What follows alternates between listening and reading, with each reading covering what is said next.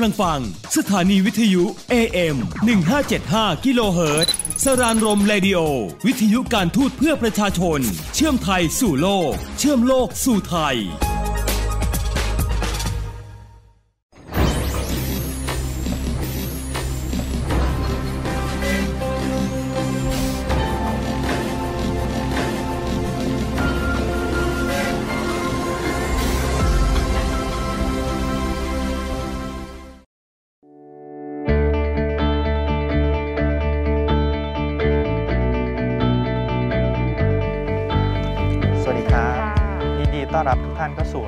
ไทก้าพัฒนาทั่วโลกนะครับรายการที่จะพาทุกท่านไปรู้จักกับกรมความร่วมมือระหว่างประเทศนะครับ หรือว่า Thailand International Cooperation Agency เรียกสั้นๆว่าไทก้านะครับ ซึ่งจะฉายทุกๆ วันจันทร์เวลา 6 นาฬิกา 30 นาทีถึง 7 นาฬิกานะครับทางช่องวิทยุ AM 1575กิโลเฮิรตซ์นะครับ หรือว่าสามารถรับชมย้อนหลังได้ทาง Facebook Page ไทก้า Corporation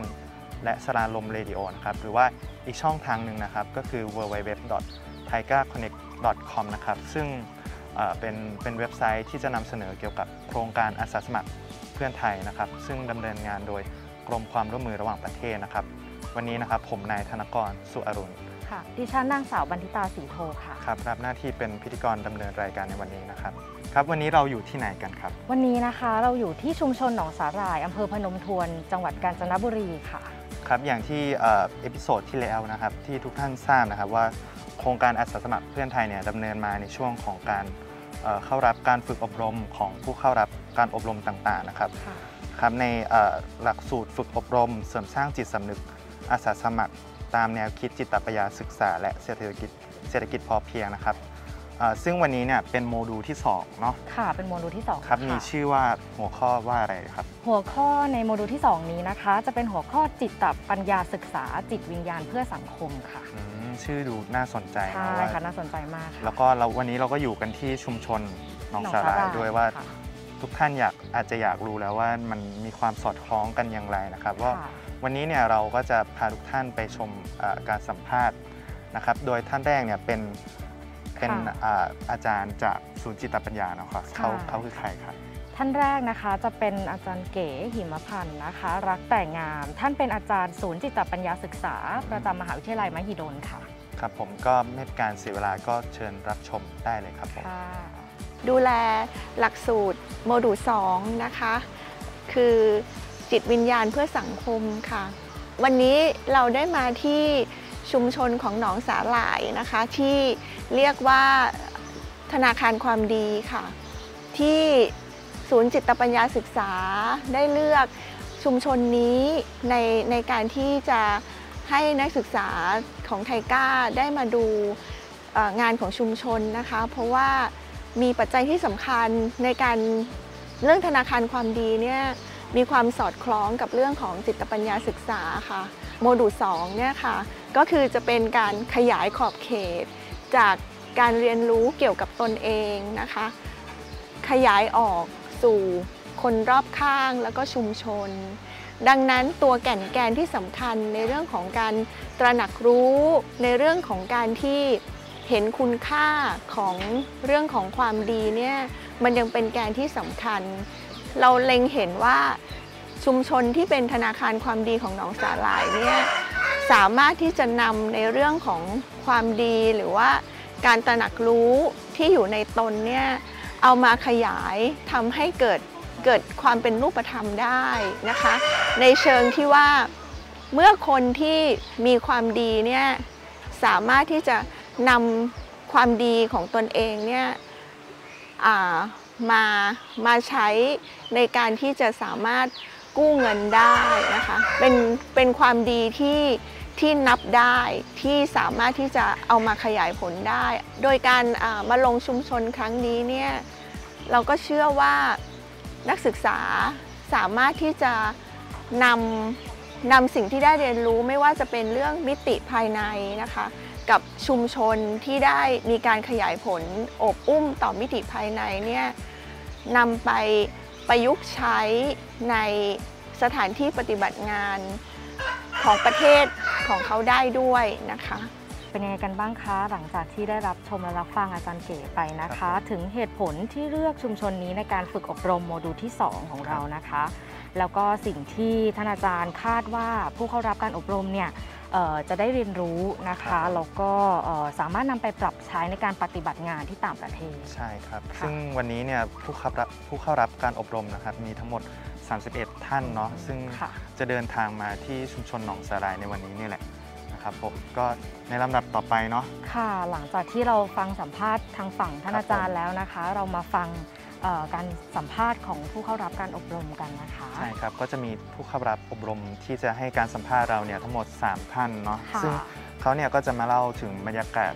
การอบรมของโมดูลที่แล้ว ซึ่งเราเนี่ยก็เดินทางไป เยี่ยมชมเขาในที่ที่สนามกอล์ฟรอยัลเจมนครปฐมนะครับ ซึ่งวันนี้เนี่ยเขาก็จะมาอบรมในโมดูลที่สองนะครับ ก็เดี๋ยวเชิญรับชมได้เลยครับ ค่ะสำหรับการเดินทางมาเยือนชุมชนหนองสารายในครั้งนี้นะคะ พวกเราก็มีความตื่นเต้นเป็นอย่างมากที่จะได้เรียนรู้อะไรใหม่ ๆนะคะ จากที่ทุกคนทราบกันดีว่าชุมชนหนองสารายเนี่ยเป็นเหมือนชุมชนต้นแบบ ทั้งในด้านการพัฒนาคน การพัฒนาด้านการเกษตร แล้วก็การพัฒนาด้านการท่องเที่ยว ซึ่งเราหวังเป็นอย่างยิ่งว่าสิ่งที่เราจะได้เรียนรู้โดยประสบการณ์จริง การลงพื้นที่ แล้วก็ผู้เชี่ยวชาญในท้องที่อะค่ะ จะสามารถทำให้เราได้เก็บเกี่ยวประสบการณ์ไปใช้ในการทำงานในต่างประเทศได้ค่ะ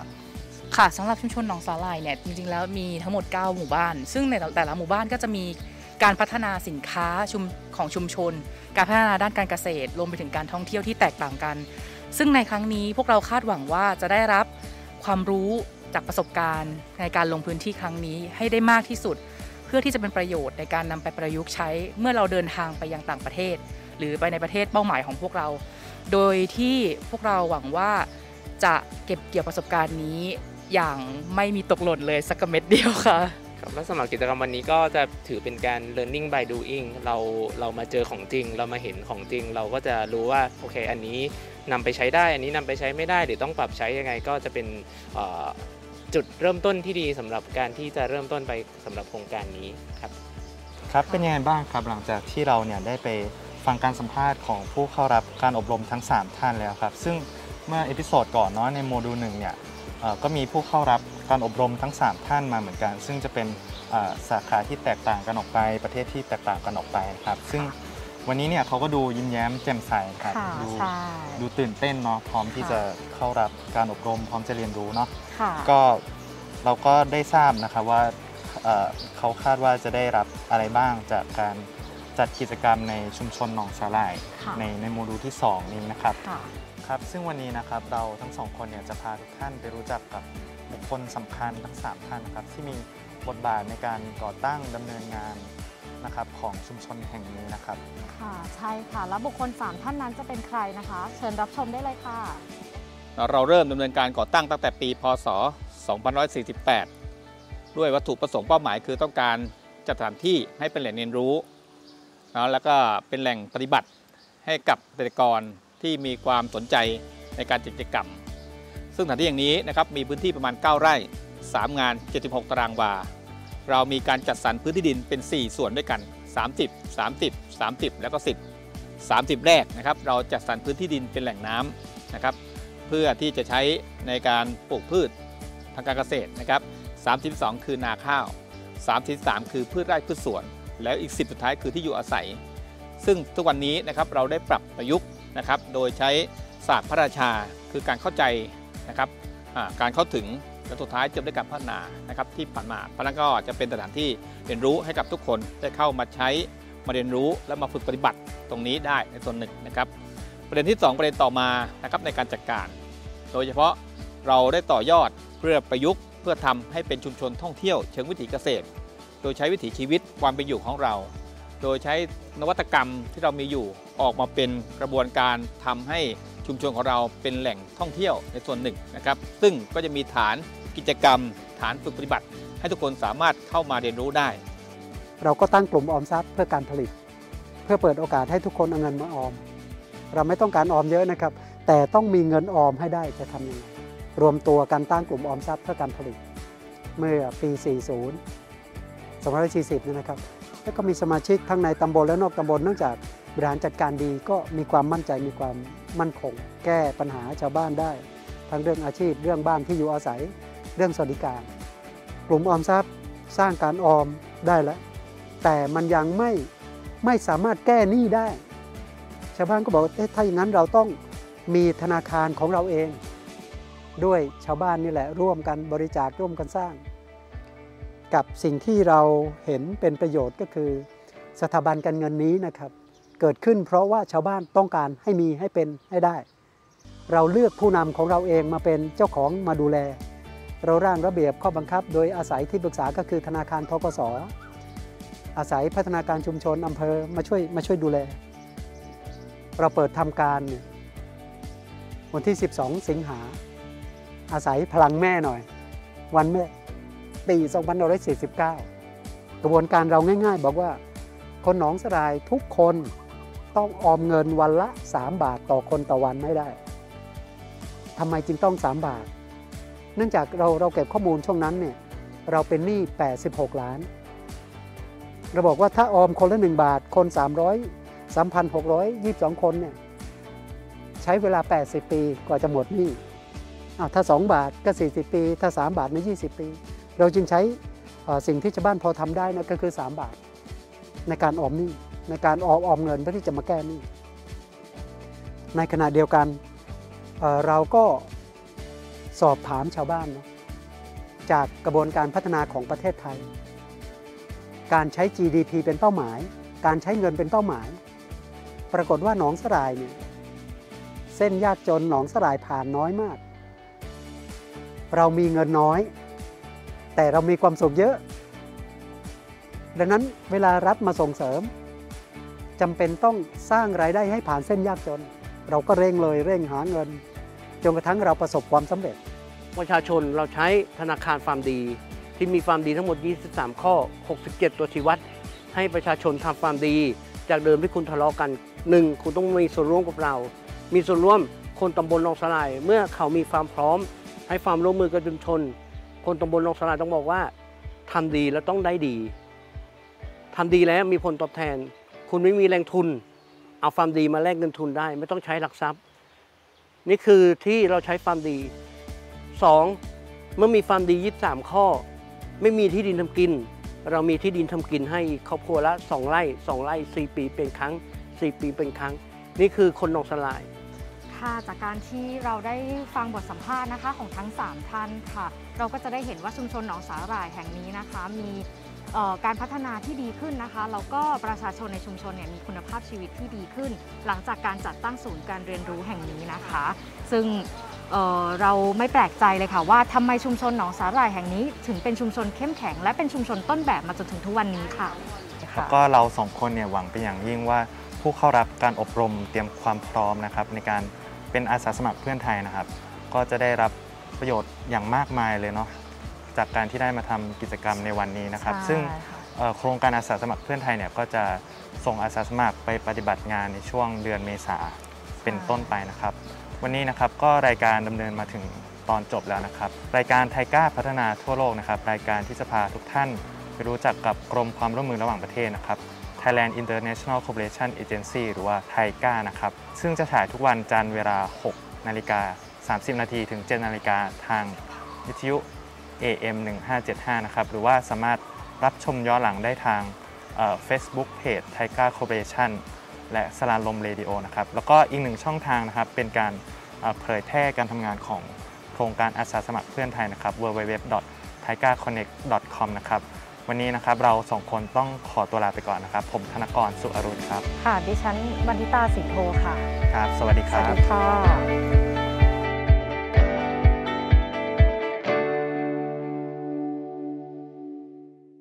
ระทรวงการต่างประเทศเนี่ยเขาเป็นเจ้าภาพจัดงาน GSSD Expo ด้วยนะแล้วก็มีกิจกรรมเยอะแยะเลยเขามีทั้ง 3 กิจกรรมเลยนะ เงินรางวัลรวมเนี่ย5 0 0แสนบาทเลย คุณพระห้าแสนเลยเหรอ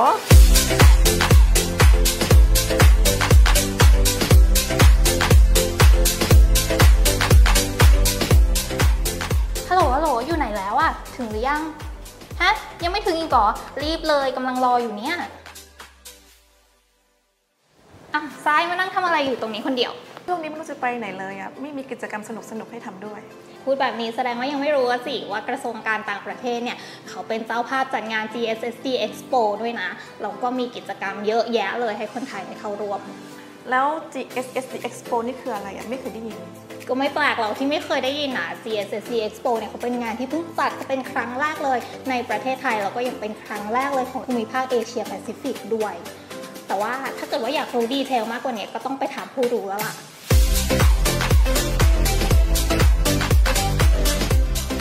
GSSD Expo หรือ Global South South Development Expo เป็นเวทีระดับโลกในการแลกเปลี่ยนประสบการณ์ และแนวปฏิบัติที่ดี ด้านการพัฒนาระหว่างประเทศ โดยเน้นเป็นประเทศกำลังพัฒนา หรือเป็นที่รู้จักกันในนาม ความร่วมมือใต้ใต้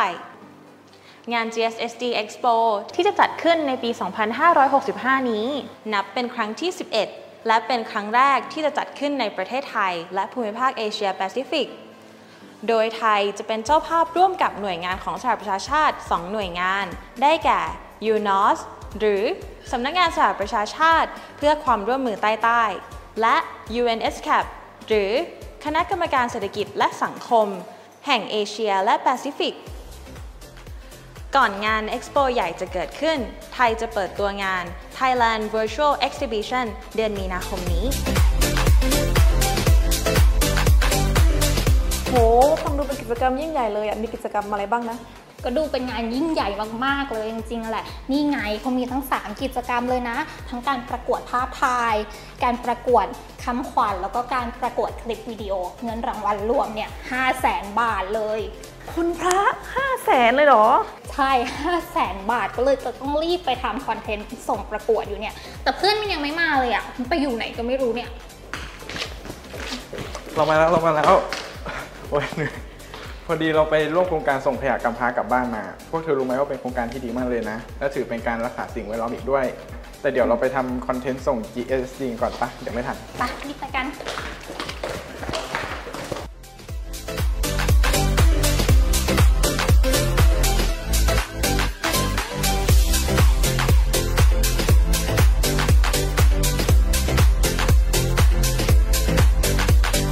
มาร่วมเป็นส่วนหนึ่งของการเป็นเจ้าภาพของไทย ในการจัดงาน GSSD Expo 2022 ครั้งแรกในประเทศไทยและภูมิภาคเอเชียแปซิฟิก มีกิจกรรมต่างๆให้เข้าร่วมมากมาย เช่นการประกวดคำขวัญ การประกวดภาพถ่าย และการประกวดคลิปวิดีโอ รีบสมัครกันเข้ามาเยอะนะคะ ผ่านทางเว็บไซต์ Thai Development Expo ที่ขึ้นข้างล่างนี้ค่ะ ตั้งแต่วันนี้จนถึงวันที่ 7 มีนาคม ประกาศผลการแข่งขันในวันที่ 26 มีนาคมนี้ ในงานเปิดตัว Thailand Virtual Exhibition ในรูปแบบออนไลน์ Live Streaming สมัครเข้ามาร่วมสนุกกันเยอะๆนะคะ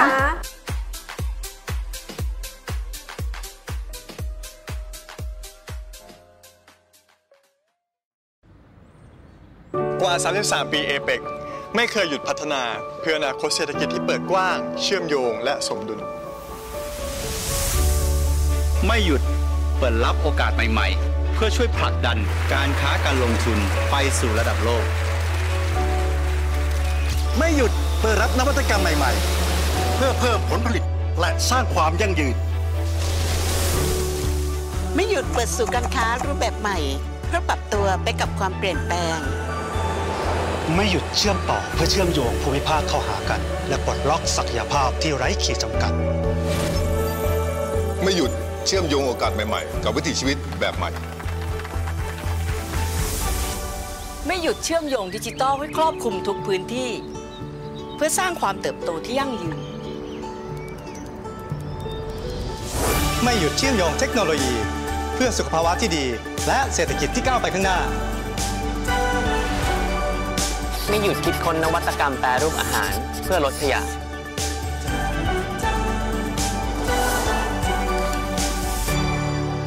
ไม่หยุด